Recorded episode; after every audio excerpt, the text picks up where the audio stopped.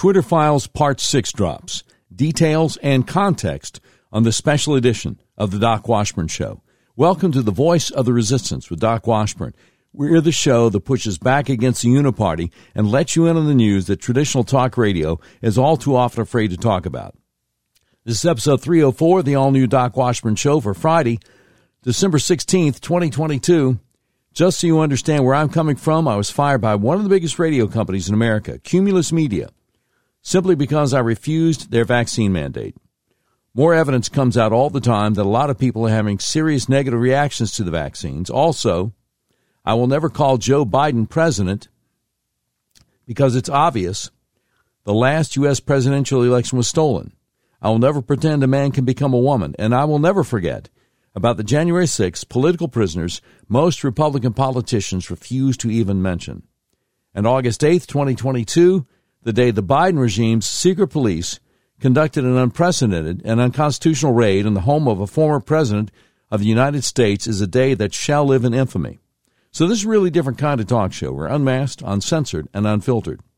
If you'd like to support what we do, go to our website, docwashburn.com, and click on the button that says Become a Patron. Also, please remember to subscribe to our podcast so you don't miss an episode. Now, before we get to the Twitter files, on our last episode, we talked about Tucker Carlson's incendiary claim based on a source that Tucker says has direct knowledge of what is in the JFK files that the White House still refuses to release, that the CIA was definitely involved in the assassination of President John Fitzgerald Kennedy over 59 years ago. Tucker Carlson has asked former CIA Director Mike Pompeo, certainly a friend of Fox News, been all over Fox News Channel for years, asked him to come on the program two nights in a row, and Pompeo has declined. Tucker said that um, the CIA and the intel community in general, when they tried to get some kind of comment, some kind of response to Tucker's assertion that the, that the CIA was involved in the assassination of President Kennedy. Instead of admitting or denying it, they've just told him, well, you're breaking the law by saying that. Really? So that whole situation is lit, and it is, uh, I'm afraid, going to get to be a lot more interesting. Now, we have gone over for you the first five parts, the first five drops, tranches, if you will, of the Twitter files. Matt Taibbi, uh, Bari Weiss. Uh, what was the name of the other guy? Yeah, um, because there's one other guy who did one of them and he's a big deal over at Substack. Yeah, yeah, that's right. Uh, Dr. Michael Shellenberger. Anyway, Matt Taibbi is back with part six of the Twitter files, and I'm going to share them with you and, and try to put them into context. I've been reading what a lot of different experts and commentators are saying to try to put into context. And here's how it goes. The Twitter Files Part 6 Twitter, the FBI subsidiary. The Twitter Files are revealing more every day about how the government collects, analyzes, and flags your social media content. Twitter's contact with the FBI was constant and pervasive as if it were a subsidiary.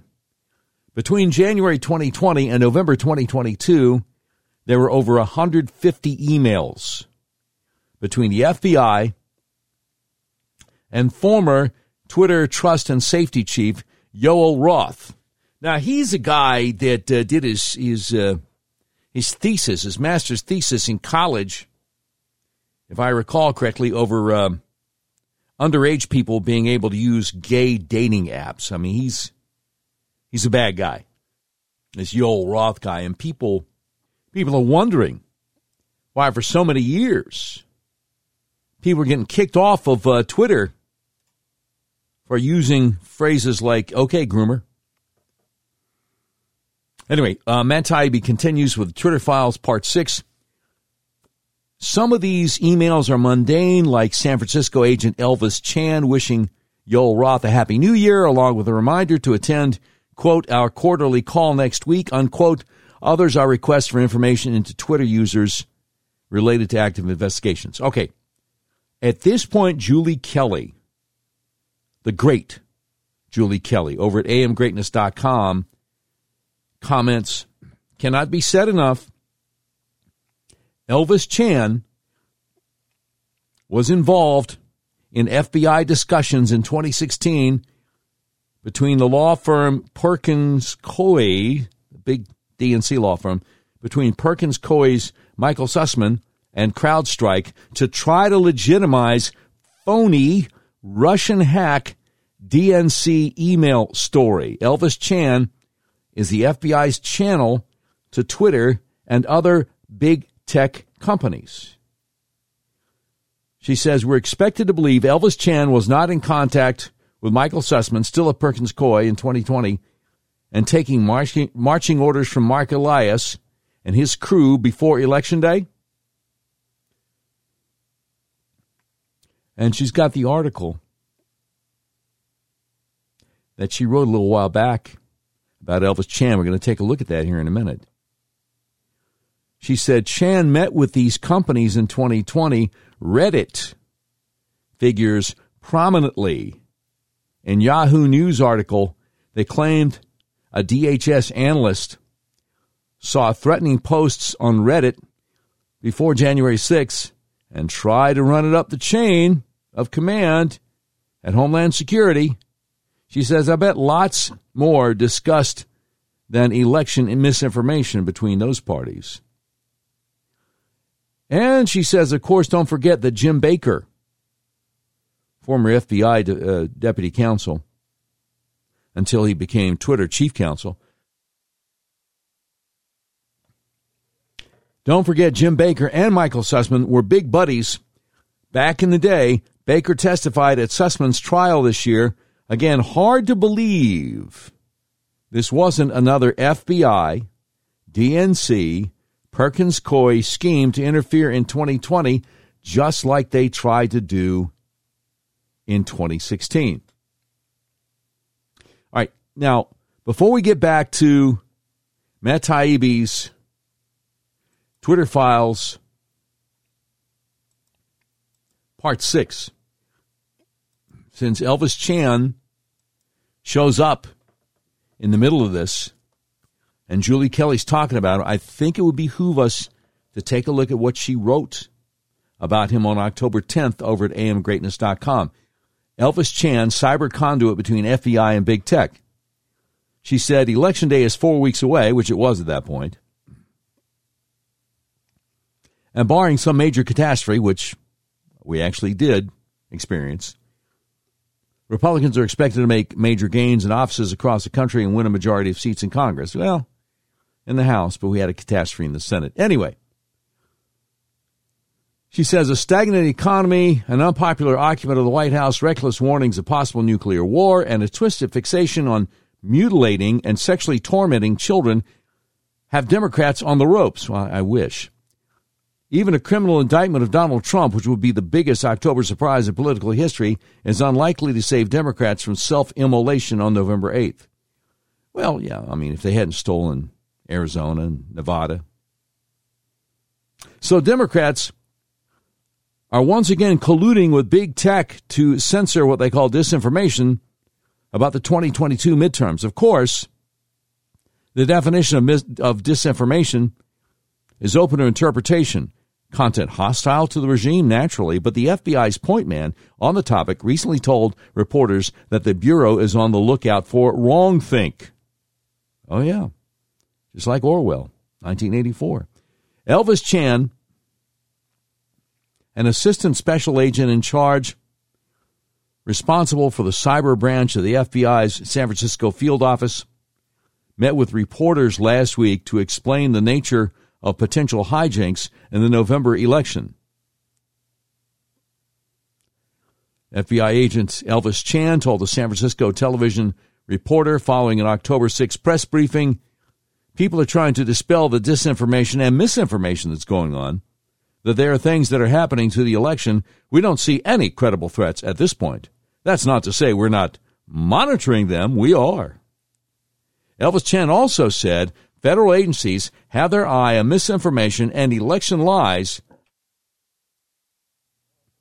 that often spread through social media, but assure the voting public that federal law enforcement agencies are sharing data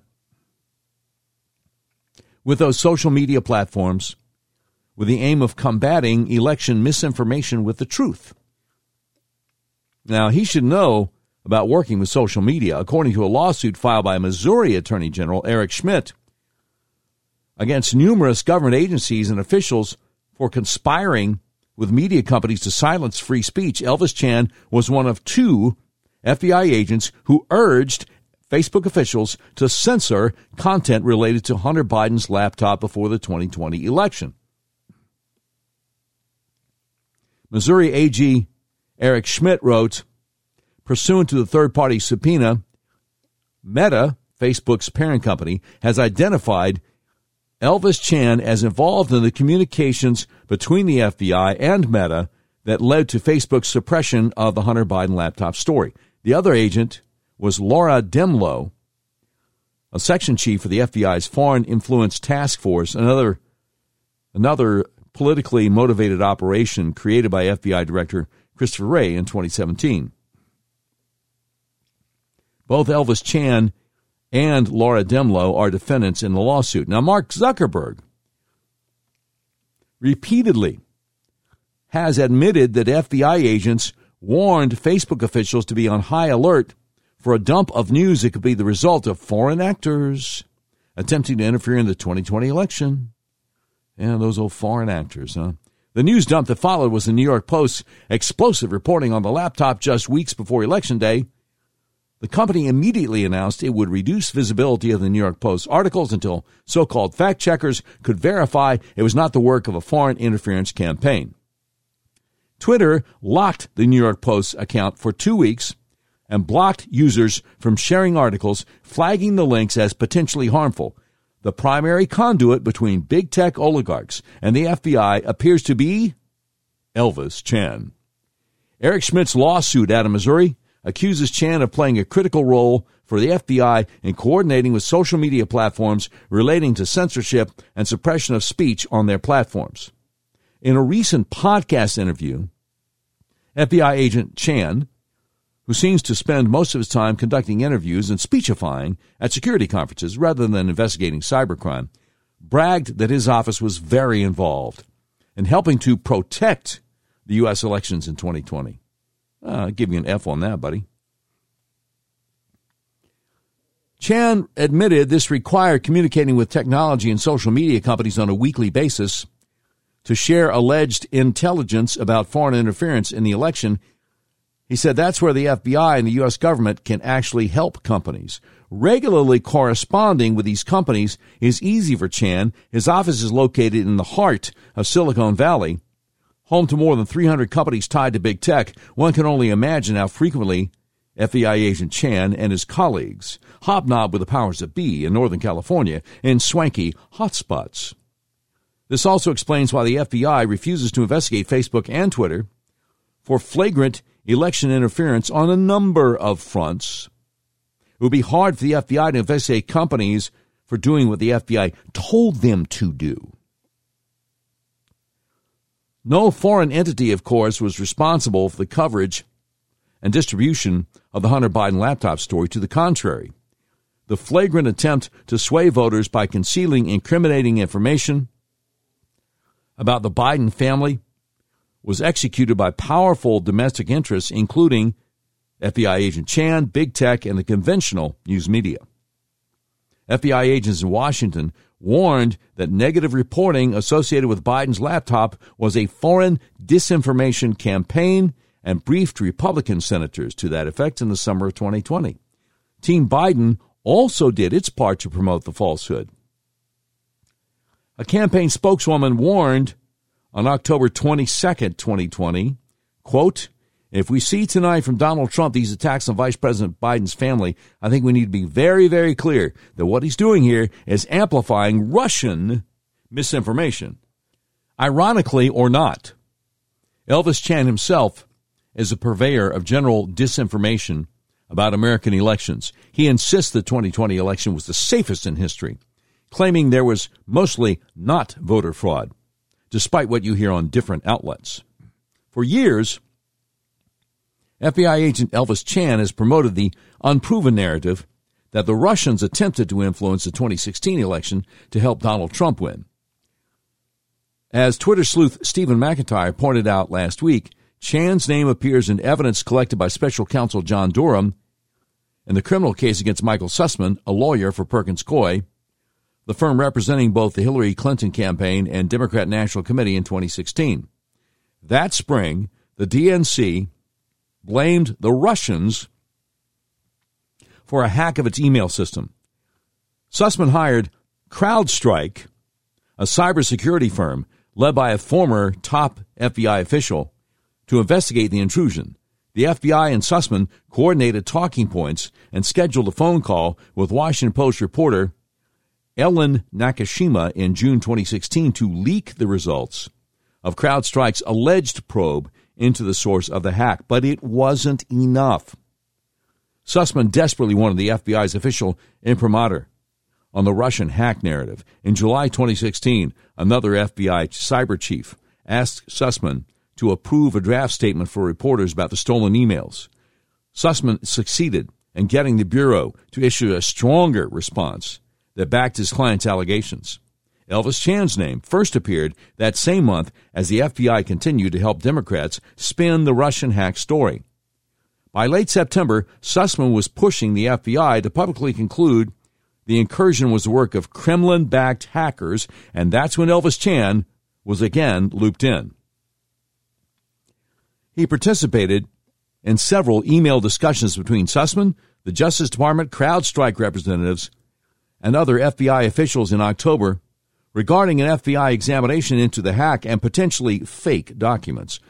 A call between all the parties, including FBI agent Chan, took place October 11, 2016. Afterward, Sussmann and Chan communicated directly as his office sought to obtain data directly lifted from the DNC system. It never happened, and neither did the Russia based hack of the DNC email system. Testimony later revealed CrowdStrike didn't have evidence that Russian hackers were responsible for the breach. The email hack story, like every other animating aspect of the Russian collusion hoax, turned out to be untrue. But that isn't stopping Chan from continuing to, inst- to insist Kremlin operatives influence the 2016 election. So, what is FBI agent Elvis Chan up to now? How will he and his big tech sycophants silence dissenting views about the 2022 election either before or after Election Day? Now, remember, this article she wrote from early October.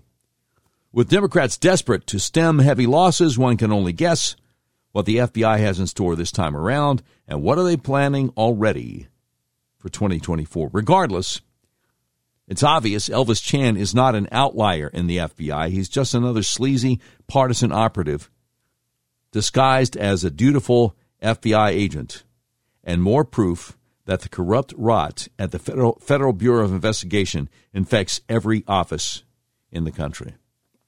Now, I've got a lot more.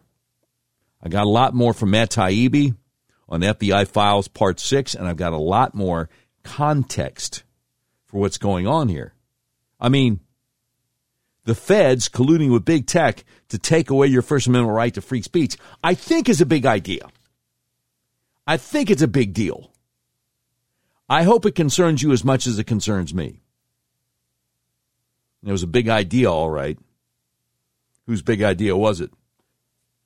I mean, who's pulling the strings behind the scenes? Obama? George Soros? Klaus Schwab? a consortium? Who knows? More coming up straight ahead. So, look, I'll bet you realize if you tried to buy a car recently, there's such a chip shortage, you may have a hard time finding what you're looking for. People I know have actually bought vehicles from hundreds of miles away from where they live. Well, that's where Red River Your Way comes in. Red River Your Way is a big old car dealership in the middle of the USA that believes in freedom, including your freedom to buy a car, truck, van, or SUV the way you want to. You can buy online, they'll drive it to you, no matter where you are. Red River Your Way wants to make your car buying experience as easy and transparent as possible. That's why they've added technology to their website that puts you in complete control of your payment options and allows you to complete the entire purchase process online. But don't worry, Red River experts are still here to help you every step of the way if you have any questions. Red River makes it so easy. As you browse their selection, you'll see each vehicle has a button that says Explore Payment Options on it. Clicking that button guides you through a few easy questions that then create personalized payment options you have complete control over. All you have to do is adjust your preferences, and all the math happens automatically, so you can figure out what monthly, what monthly payment works best for your budget. Red River Your Way makes car buying online easy. Your whole car buying process is completely transparent. If you want to buy a car, truck, van, SUV, order online from the nationwide car dealer that believes in freedom the dealer that will deliver your vehicle to your front door no matter where you live in the continental USA. RedRiverYourWay.com. You'll be glad you did. All right, now I've been talking to you for quite some time about how the world is going crazy with supply chain issues, record setting inflation, and sky high gas prices, and woke corporations that stand against everything we believe in. We all know how the big box stores were allowed to stay open all during the pandemic, while so many little guys, small business owners, regular people were forced to close. The wealthiest people on earth became better off while mom and pop businesses suffered. The question is, what are we willing to do about it? I mean, what can we do about it? How can our voices be heard? Well, we can make a difference by voting with our dollars. Why continue shopping at big box stores if you can get the items you need from a family owned company? Now, finally, we can shop factory direct at a family owned, made in America manufacturer. SwitchToAmerica.com is helping Americans walk away from the big box conglomerates. That's why Switch to America was created. With regular folks like you and me in mind, one of the best ways to get around this crazy inflation is to shop with family owned companies that put their customers first rather than shareholders and corporate executives. A lot of patriot influence, a lot of patriot influencers have come aboard. I'm inviting you to join with fellow patriots to cut off the cash flow of the big woke corporations that are trying to destroy our country. We're done with the woke globalist operation against humanity. Each of us can take market share away from these big businesses that have enjoyed unfair advantages we can choose to help each other by shopping family owned, made in America. The website is switchtoamerica.com. Join with over 2 million monthly shoppers that have already made the switch. Let's start voting with our dollars to make sure our purchases are supporting companies that promote freedom. SwitchToAmerica.com is dedicated to offering family owned alternatives for items we buy on a regular basis. Just go to SwitchToAmerica.com when it asks how you heard about us, click on my name, Doc Washburn, plug in your info, and I'll have one of my guys contact you. Switch to America.com. All right, let's get back to uh, Matt Taibbi dropping Twitter Files Part 6 Friday evening. He says a surprisingly high number of emails between the FBI and Twitter are requests for Twitter to take action on what they call election misinformation, even involving joke tweets from accounts with very few followers. You believe this? The FBI's social media social media focused task force known as FTIF created in the wake of the 2016 election swelled to 80 agents and corresponded with Twitter to identify alleged foreign influence and election tampering of all kinds. 80 agents. Huh. Have they indicted any of uh, Epstein, Jeffrey Epstein's clients yet? No, no, they got to they got to be bothering Twitter um, when accounts with very few followers put jokes on Twitter. That's the important thing. That's the important thing. Never forget who advised Donald Trump to hire Christopher Wray, Chris Christie. I wouldn't trust Chris Christie as far as I could throw him and his slightly chunkier cousin simultaneously. Why on earth Trump's, uh, Trump trusted him? I, I, I, I don't know. I'm sure he regrets it at this point, though. So, but I digress. Twitter Files Part 6 continues from Matt Taibbi. Federal intelligence and law enforcement reach into Twitter, included Department of Homeland Security, DHS, which partnered with security contractors and think tanks to pressure Twitter to moderate content. It's no secret the government analyzes bulk data for all sorts of purposes, everything from tracking terror suspects to making economic forecasts. The Twitter files show something new, though. Agencies like the FBI and DHS regularly sending social media content to Twitter through multiple entry points pre flagged for moderation. What stands out is the sheer quantity of reports from the government. Some are aggregated from public hotlines. And he's got a, uh, a screenshot here of a tweet from the FBI El Paso field office, November 3rd, 2020, which says Election Day protocol for FBI headquarters is to stand up a national election command post which provides a centralized location for assessing election related threats Status reports and complaints are tracked. Have a tip, send it to tips.fbi.gov or this phone number. And the picture says protect your voice, protect your vote, and a picture of a flag and the FBI logo. Well, it didn't do much good on election night when they stopped counting all five swing states simultaneously and then dumped millions of votes in at 3 o'clock in the morning. Uh, I don't think you guys really investigated that, did you? No, because that was going to help your guy win. Anyway, I digress again. Matt Taibbi continues. An unanswered question. Do agencies like FBI and DHS do in-house flagging work themselves or farm it out? One former intelligence officer said, you have to prove to me that inside the blank government you can do any kind of massive data or AI search. So he thinks it's being farmed out to a third party. Okay, then we have a screenshot uh, of another email. Hello, Twitter contacts.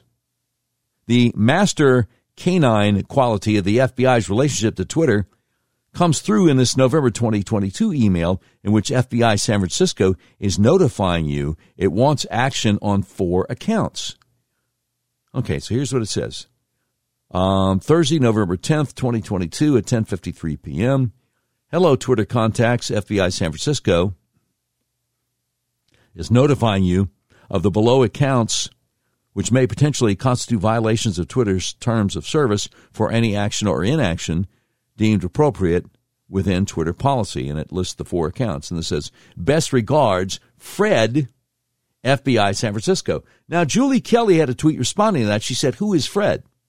And I saw that there were 21 responses to her tweet. And I thought, well, let me check on the tweet and see what the responses are. And guess what? Twitter would not show me any of the responses. So at that point, I did a tweet saying, hey, I kind of wanted to see what the responses were to your tweet. Twitter wouldn't show me any of them. Hey, Elon Musk, looks like you need to fire a few more people. Hashtag Elon is being sabotaged because he is. Okay, back to Matt Taibbi and part six of the Twitter files. Twitter personnel, in that case, went on to look for reasons to suspend all four accounts, including one called uh, From MA, whose tweets are almost all jokes. And they have some examples here, including his civic misinformation of November 8th. Oh, this guy said, I want to remind Republicans to vote tomorrow Wednesday, November 9. So I guess this guy's a Democrat, and they even they even blocked him. Just to show the FBI can be hyper intrusive in both directions, they also asked Twitter to review a blue leaning account for a different joke, except here it was even more obvious that Claire Foster, PhD, who kids a lot, was kidding. Well, she's not really a blue leaning account. She's a conservative uh, doing a parody of liberals. And I think they probably understood that better than Matt did.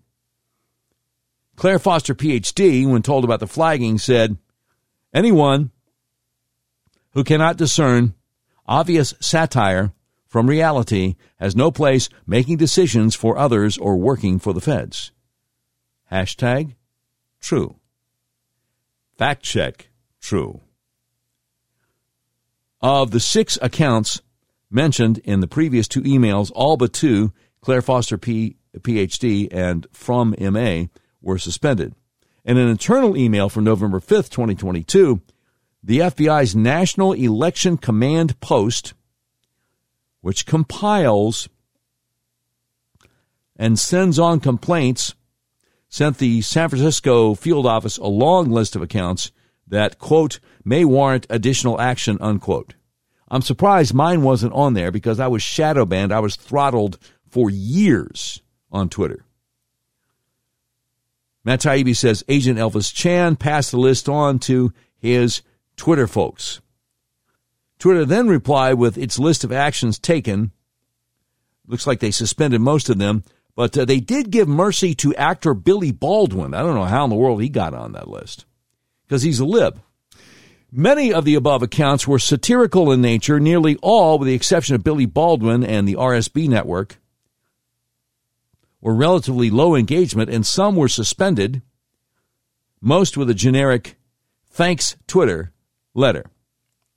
And here's the screenshot. It goes something like this Hello, we're writing to let you know that we have reviewed your appeal and your account features will remain lo- uh, locked or limited for the allotted time or pending completion of the assigned tasks due to violations of the Twitter rules. Now, we already know they suspended Trump even though he didn't violate any rules. So they'll lie. Anyway, attempted voter suppression, including attempted voter intimidation or providing false information about voting or registering to vote or any unlawful activity is prohibited under our rules. You can review these guidelines at twitter.com slash rules. Thanks, Twitter.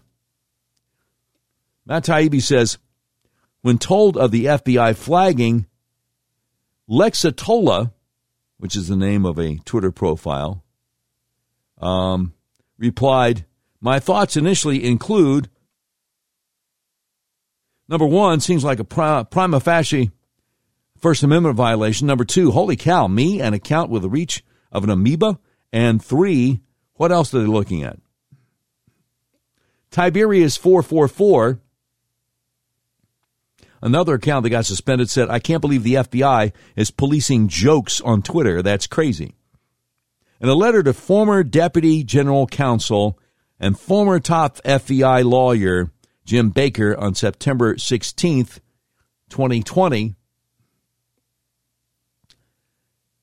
Twitter legal executive Stacia Cardille outlines results from her soon to be weekly meeting with DHS DOJ, FBI, and the Office of the Director of National Intelligence.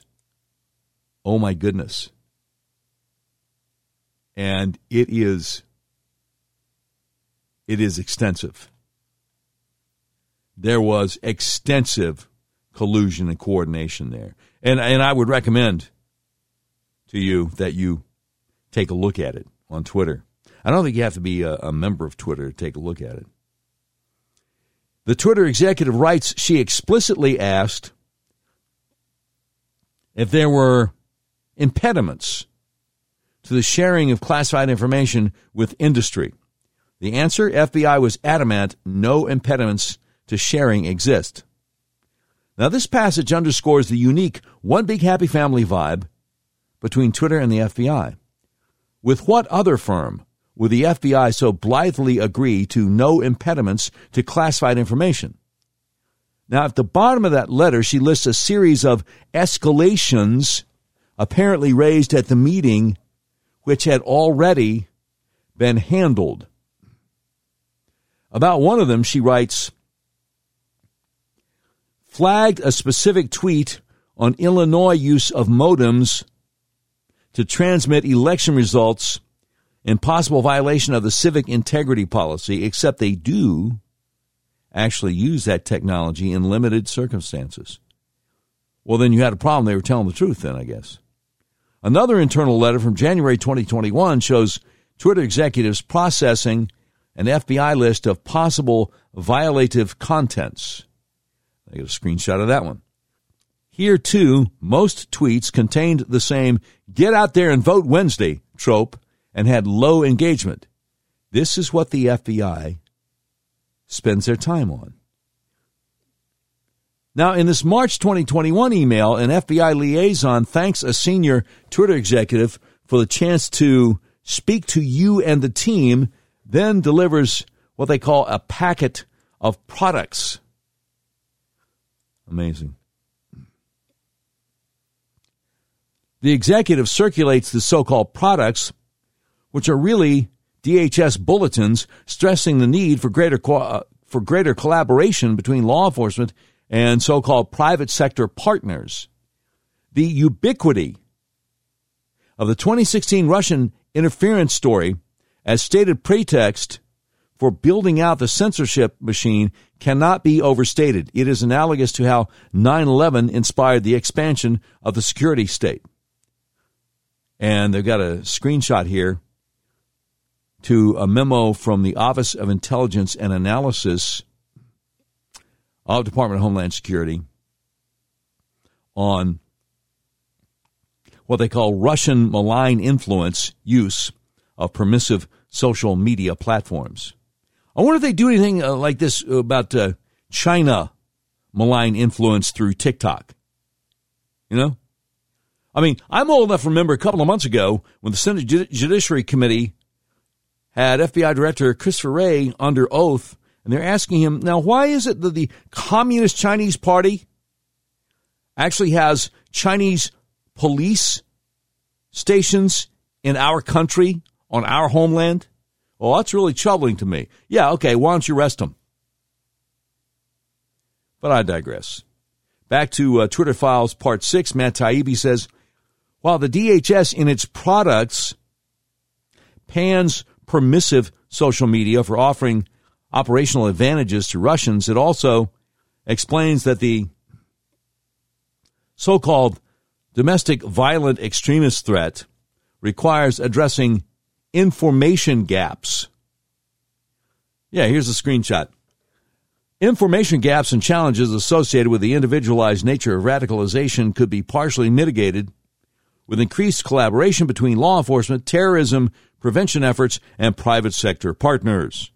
We judge these partnerships would improve our ability to detect changes in domestic violent extremist trends and provide early warning of potential attacks, except that the guys that do the attacks are almost always on your radar and you almost always do nothing about it.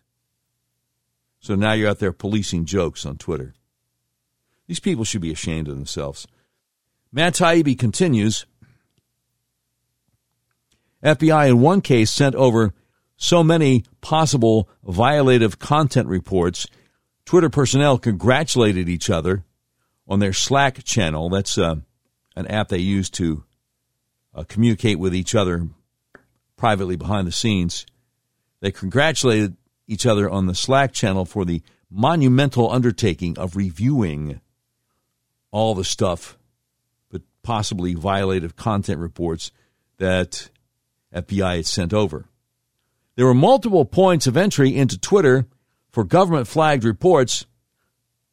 Here we get a screenshot of a letter from Agent Elvis Chan to Yoel Roth referencing Teleporter, a platform through which Twitter could receive reports from the FBI.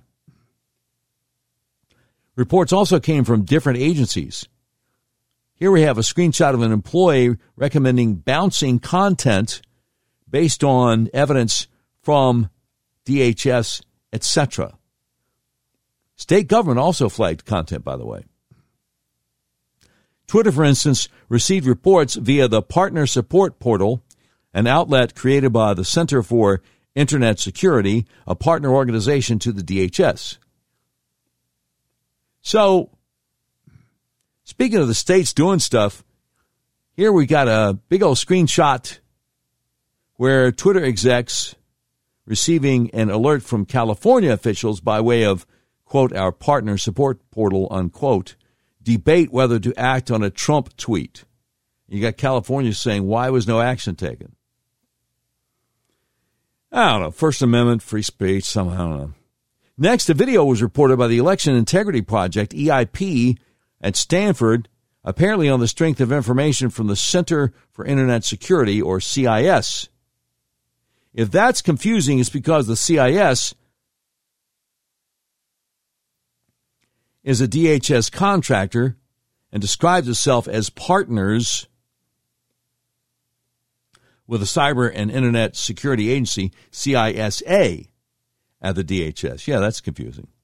So the EIP is one of a series of government affiliated think tanks that mass review content, a list that also includes the Atlantic Council's Digital Forensics Research Laboratory and the University of Washington's Center for Informed Policy. So, what's the takeaway here?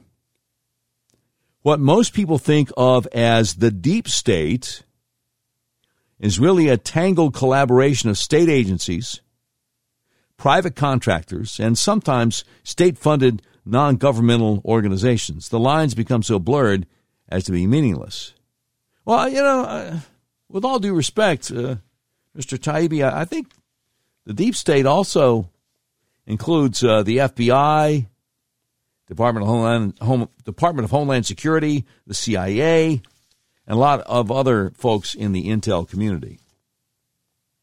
So, I mean, just state agencies, private contractors, and sometimes state funded non governmental organizations. No, no. No, no. Let, us not forget FBI, CIA, NSA, DIA, who knows who else. National Security Council, which is over our, our uh, COVID response instead of Health and Human Services. Yeah, you got to throw them in there too. Anyway, he winds it up. Matt Taibbi saying Twitter Files researchers are moving into a variety of new areas now.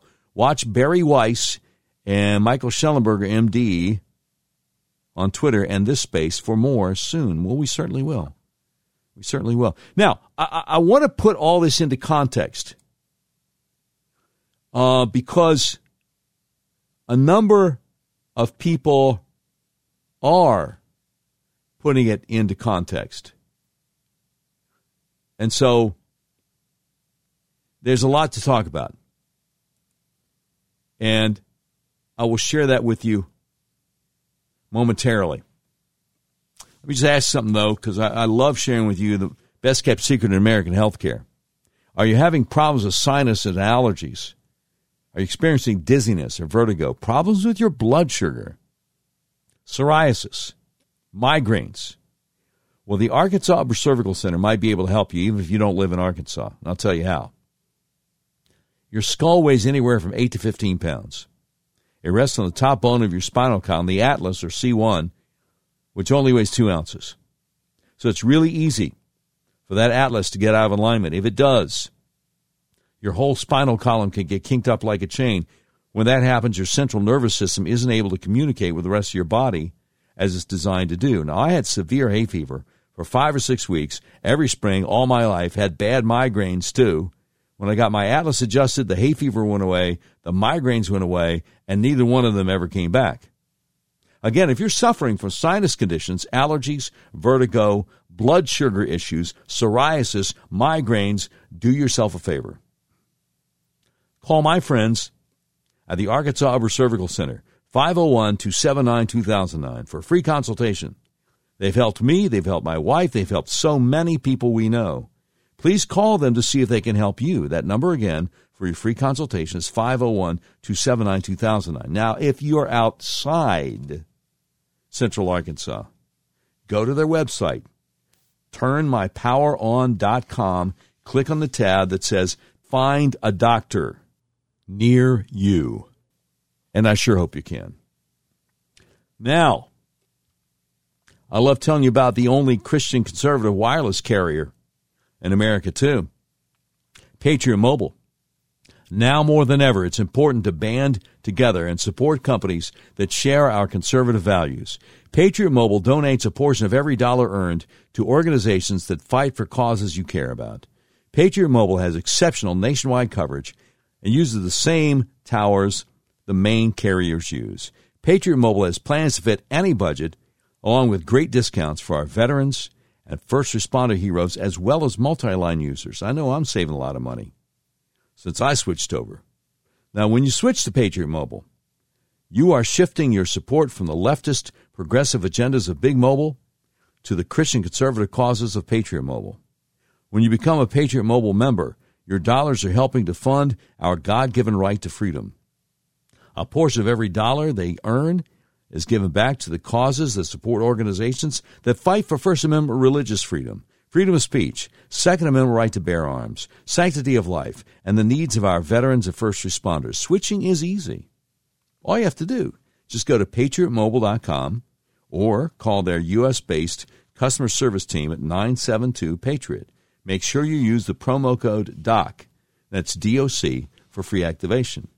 Now, if you're a conservative owned business, tired of seeing your hard earned dollars go to corporate woke agendas, you can switch to Patriot Mobile Business. They now offer competitive business plans to suit companies of any size. It's easy. Find out all you need to know at business.patriotmobile.com or call their 100% U.S. based member services team at 469 Freedom. Again, make sure you use the promo code DOC, that's DOC, for free activation. That's business.patriotmobile.com or just call them at 469 Freedom. Okay, now, I want to talk about trying to put this whole thing into context. And talking about the letter that Matt Taibbi dropped on Twitter Files Part 6. We mentioned a few minutes ago letter to former Deputy General Counsel and former top FBI lawyer Jim Baker on September 16th, 2020. Legal exec, Twitter legal exec Stacia Cardille outlines results from her soon to be weekly meetings with DHS, DOJ, FBI, and the Office of the Director of National Intelligence. So the great Michael White over there on Twitter says this is the Rosetta Stone. He says this is the link to the intelligence agencies directly teamed up with 80 social media FBI agents and Twitter. Facebook's Mark Zuckerberg claimed similar details when he was talking to Joe Rogan, and, and we played that for you a couple of months ago when it came out. Because remember, I mentioned that Rogan is sitting there trying to be very calm and very subdued, and you can tell he's just praying God just let him keep talking. And I don't even know if Rogan believes in God, but it's just like Rogan's sitting there, can't believe what Zuckerberg is admitting, and Rogan's voice becomes softer and more calm as he continues asking follow up questions because he knows he's got a bonanza there. Anyway, Michael Light says We've previously seen a map that describes a hard line into Google's total stream of data. This was in the leaks from Edward Snowden. This document is to Jim Baker, chief attorney overseeing the Russiagate investigation scandal. Now, he was fired from the FBI and went directly to work for Twitter, apparently to continue the same work he'd been doing in the FBI. He says, Would you believe the first Q appeared three days after James Comey was fired from the FBI? Well, gee, Michael, I don't know. I've never read Q. Anyway, he says, Everything they did was all an intelligence based fabrication using social media platforms and the media to shape and manufacture an image that mostly hid the truth from view and anyone who tried to spread it. Mass disinformation. Hillary Clinton used similar tactics with Russiagate claims of 17 intelligence agencies agreeing with her. This is an old school Crest toothpaste ad. What they did agree to was a partnership with big tech to take over the country's elections for 2020 and 2022. In other words, once you get the toothpaste out of the tube, you can't put it back in, I guess. He says at least that would have to be the assumption that Russiagate and January 6 were attempting, along with the stolen election races.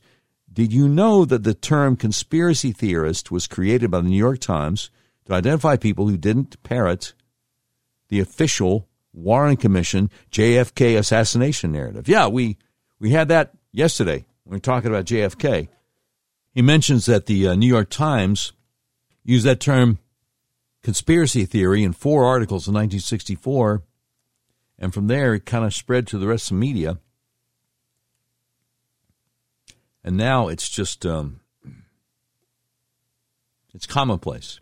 It's commonplace. So Jon Nicosia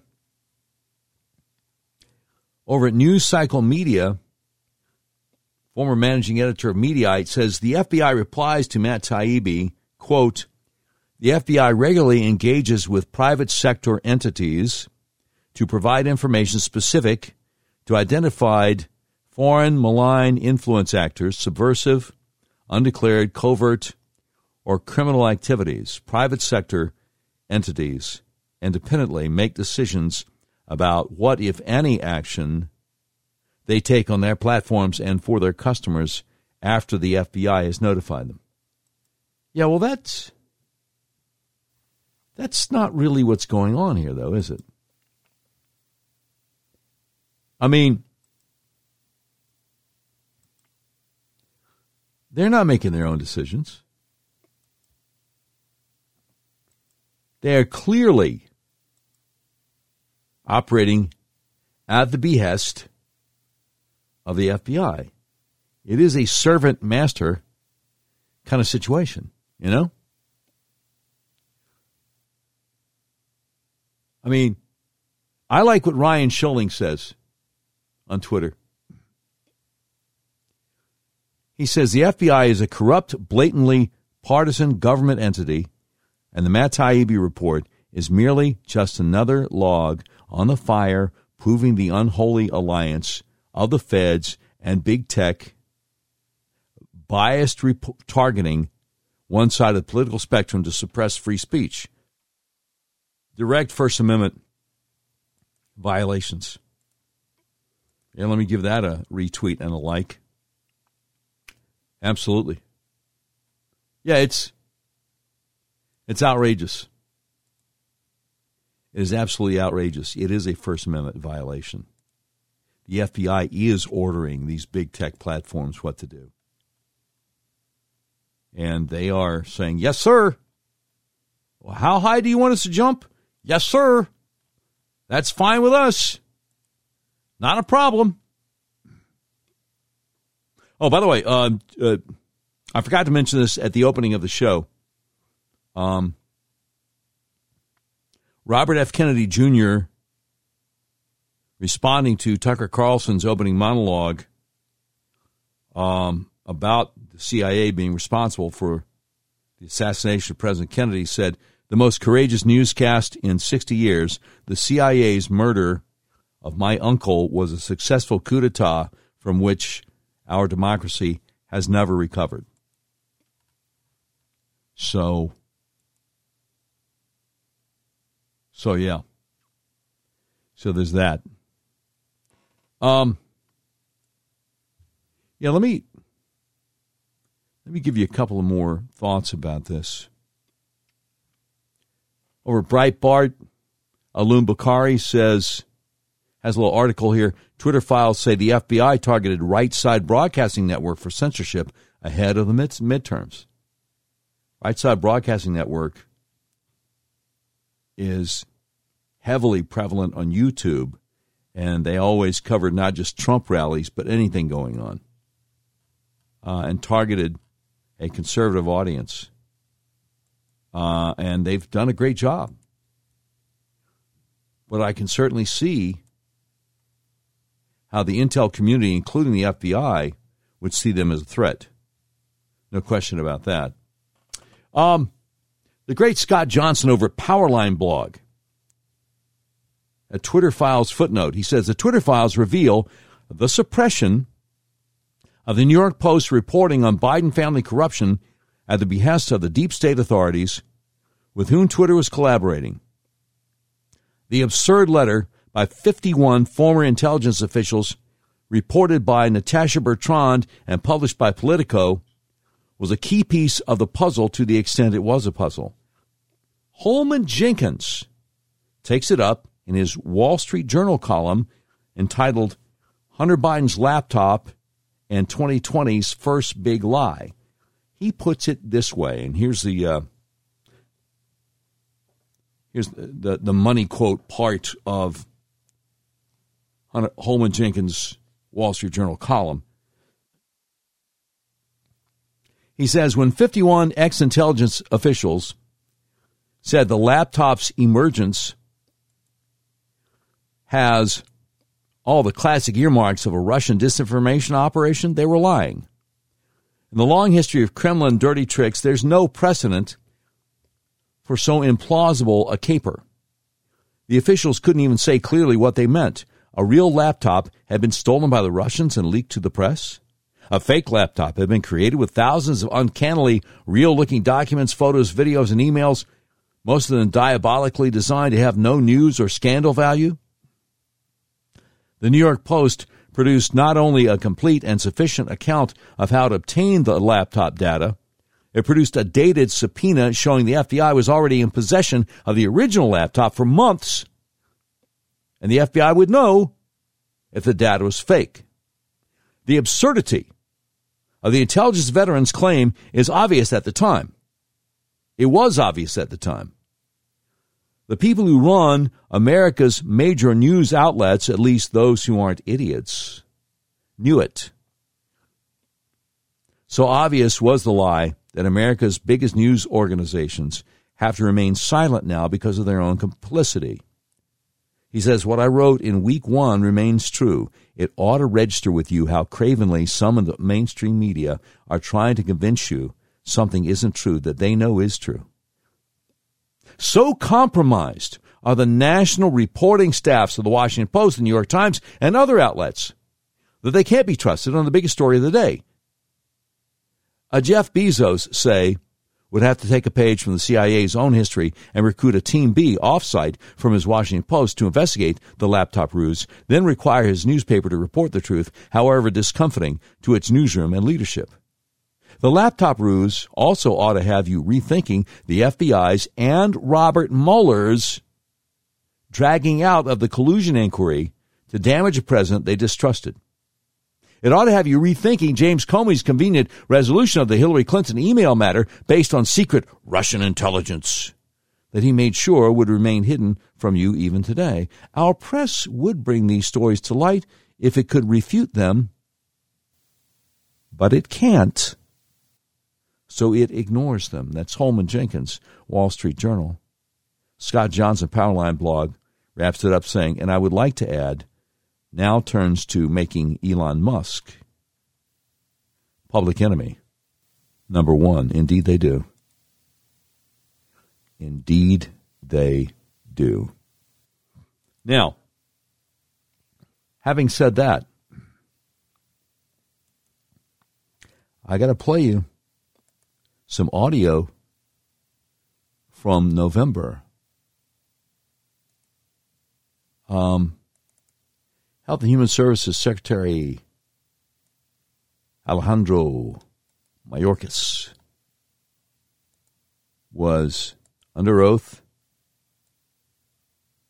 and Missouri U.S. Senator Josh Hawley was in the process of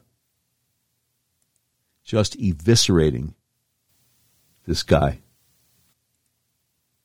just just taking him apart. It did not go well for Mayorkas. And remember, as you listen to this back and forth, remember what I've told you so many times. To the extent that the Biden regime vets anybody they're going to ha- uh, hire, the most important thing is you got to be ready, willing, and able to lie with a straight face. And as with all con artists, never give up the con. I mean, you know, Mayorkas has steadfastly said the border is secure. Now, Bill Melugin, Fox News channel, goes down there and shows you video of people just streaming across the border. Mayorkas like, hey, who are you going to believe, me or your lying eyes? The border is secure. So that's who we're dealing with here. And what Hawley does with this guy is it's it's a thing of beauty. Now, you said earlier this year that you disbanded the Disinformation Governance Board, which I thought was totally unconstitutional, but that turns out to be at best misleading. That's just the tip of the iceberg in terms of what you're doing. Your own quadrennial review, which was just reported in the press, says that disinformation is going to be the new focus at DHS. The Quad Review says that DHS plans to target, I'm quoting now, inaccurate information domestically on a wide array of subjects, including, quoting, the origins of the COVID 19 pandemic, the efficacy of COVID 19 vaccines, racial justice, U.S. withdrawal from Afghanistan, and the nature of U.S. support from, for Ukraine a federal judge has just found as a finding of fact, Mr. Secretary, that your office, and I'm going to quote now, is supervising the nerve center of federally directed censorship. Yep. Here's another email, August 20th, 2021. Facebook writes again to HHS and highlights that Facebook is increasing the strength of our demotions for COVID and vaccine related content. April 16th, 2021. Rob Flaherty at the White House circulates a Zoom meeting invitation to Twitter employees stating White House staff will be briefed by Twitter on vaccine misinformation. We have example after example of this administration coordinated, apparently, according to a federal court, by your agency, pressuring, coercing social media companies to engage in censorship. Is that constitutional? That is unequivocally false. It's what the emails show. It is unequivocally false, Senator. You are not pressuring the big tech companies to take down accounts. You are not meeting with them to ask them to censor on your behalf. That is correct. We are not. Mr. Secretary, it has been established for years in this country, as you very well know because you're a lawyer, that the federal government may not use private third parties to engage in activities that are unconstitutional. That's exactly what you and this administration are doing. You are leveraging private companies to carry out censorship on your behalf. It's dystopian, but worse than that, it's unconstitutional. It's also false. Do you hear the last three words there? It's also false. He's lying. He knows he's lying. He knows we know he's lying. And yet, he continues to lie. Now, why is that? Why is that? Because that's uh, that's what he gets paid to do, man. That's what he gets paid to do. Now, I don't know if you knew this, but U.S. intelligence agencies are keeping from Congress key information about the origins of COVID. Now, I wonder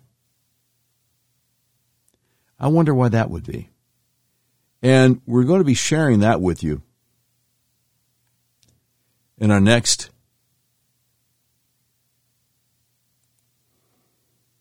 in our next episode cuz that's that's a big deal. Um but right now we got we got Jonathan Turley, who is a law professor who kind of leans left, but he is a Fox News contributor. Tammy Bruce was filling in for Hannity last night, and uh, she asked Jonathan Turley this. The FBI has admitted uh, no wrongdoing. Let me start with this. They've admitted no wrongdoing. Why would they? Writing in a statement here, sir, quote, the Bureau regularly engages with private sector entities that make decisions about what, if any, action they take on their platforms and for their customers after the FBI has notified them. Fox News contributor Jonathan Turley, uh, what is your reaction to that kind of statement with what we know now from this recent drop of the Twitter file? Right? So she's asking him about what I just read to you a few moments ago. And Turley, I think, is going to be kind of skeptical here. Tammy, what's disturbing about the statement is it shows absolutely no self-awareness of what has already been disclosed. I mean, it's showing utter contempt for the American people. The FBI could have said, look, we find these allegations disturbing. We're going to conduct our own immediate investigation to see if, if these types of contacts went too far. And instead, they're just saying, well, we did nothing but correspond with companies. That is not what these new files are suggesting suggesting. They're suggesting censorship by surrogate, by proxy. You have dozens of, of FBI agents who supposedly were tasked to go through social media. You have 150 contacts with just one Twitter executive uh, giving lists of users that should be banned, including satirical sites. Um, there's very little runway left for the FBI to continue to deny that there isn't a serious problem here people, I think, largely agree, I hope, that while the, the First Amendment applies to the government, it also applies to agents of the government. So if the FBI uses a proxy, uses an agent like Twitter, it's still censorship. It's still a violation of the First Amendment. Okay, so that is Jonathan Turley's response. Now, I want to give you Julie Kelly's response to the FBI saying, hey, we regularly engage with private sector entities, provide information, blah, blah, blah. They do what they want. Julie Kelly says, okay, so let's see the specific information you provided to Twitter and propaganda from Perkins Coie law firm. That, that, that doesn't count. That doesn't count. And She also, let's see, where is it? Oh, no, it was Tony Bruno. Tony Bruno show saying so the FBI tried to help Hillary in 2016 and then colluded with Trump or with Twitter fascists to try to help Joe Biden beat Trump in 2020 by silencing accounts they didn't like. Sounds like two insurrections to me. Yeah, 2016 and 2020. The great Mike Davis, I've interviewed before on this program.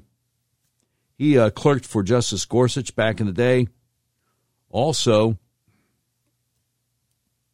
was chief counsel for uh, judicial nominations for the Senate Judiciary Committee when the Republicans were in charge. He said the FBI had 80 agents colluding with Twitter to censor Americans. Just imagine what the FBI is doing with Facebook, Twitter times 10, and Google, Twitter times 25. In January, House Republicans must subpoena all communications between big tech and the federal government regarding censorship. Yeah. Josh Hawley, also out there Friday afternoon saying, and if FBI used Twitter to censor, you bet they also use Google and Facebook.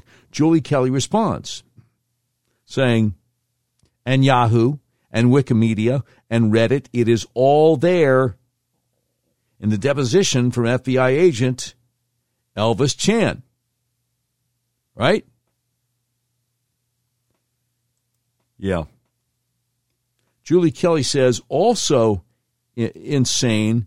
The January 6th committee is recommending charges against Trump 18 U.S. Code 2383 insurrection, 18 U.S. Code 1512C, obstruction of official proceeding, and 18 U.S. Code 371, conspiracy to defund the U.S. government. Ridiculous. And she's reminding us, she said back in August that obstruction and conspiracy were most likely charges. The insurrection referral, by the way, is just insane. The whole thing is insane. Now, a lot of people are going like, well, what does Trump have to worry about? It's not like he broke any laws. Well, see, the problem is the jury pool in Washington, D.C., where 94% of the people voted for Biden. And they hate Trump and they just want to put him in prison. And they don't care whether there's any evidence he broke laws. No, no. I mean, if they if they get a trial, that's not going to matter. They want him in prison. They want him in prison. So uh, pray for him and pray for our country. Because that is, uh, that's really messed up. Now, um, for our uh, for our tweet of the day. Oh, I'm not doing this right. What's wrong with me? I apologize. There's a way we're supposed to do this. All right, hit it, Brian. We interrupt this program to bring you a special report. It's the Doc Washburn Show tweet of the day. Brought to you by Red River Your Way, redriveryourway.com, the big old car dealership in the middle of the USA that believes in freedom, including your freedom to buy the car, truck, van, or SUV of your choice the way you want to online. Have it delivered to your front door anywhere in the continental USA. All right, so um, today's tweet of the day is from a uh, Twitter profile called Boo. Literally, I Z A Boo Boo. What do you do? I'm with the FBI. Wow, doing what? Counterterrorism? Organized crime? Human trafficking? No, I scroll through Twitter for bad jokes to get accounts banned. Hello! Because 80 of them were doing exactly that. That's Tweet of the Day brought to you by RedRiverYourWay.com. You've been listening to episode 304 of the all new Doc Washburn Show. The views and opinions expressed on the Doc Washburn Show do not necessarily reflect those of our advertisers, but they love us and we love them. Today's program has been produced by Tim Terrible, directed by Mick Messy. This has been a terribly messy production. Portions of today's show will be taken overseas and dropped. If you'd like a transcript of today's episode of the all new Doc Washburn Show, Simply peel the roof off a Rolls Royce panel truck and send it to Mansour's Computer Solutions, 7th floor the ephemeral B. Smoot Building, Whitehall, Arkansas, in care of Sheriff Mansour Sempier of the 10th. And that's the way it is. Friday, December 16th, 2022.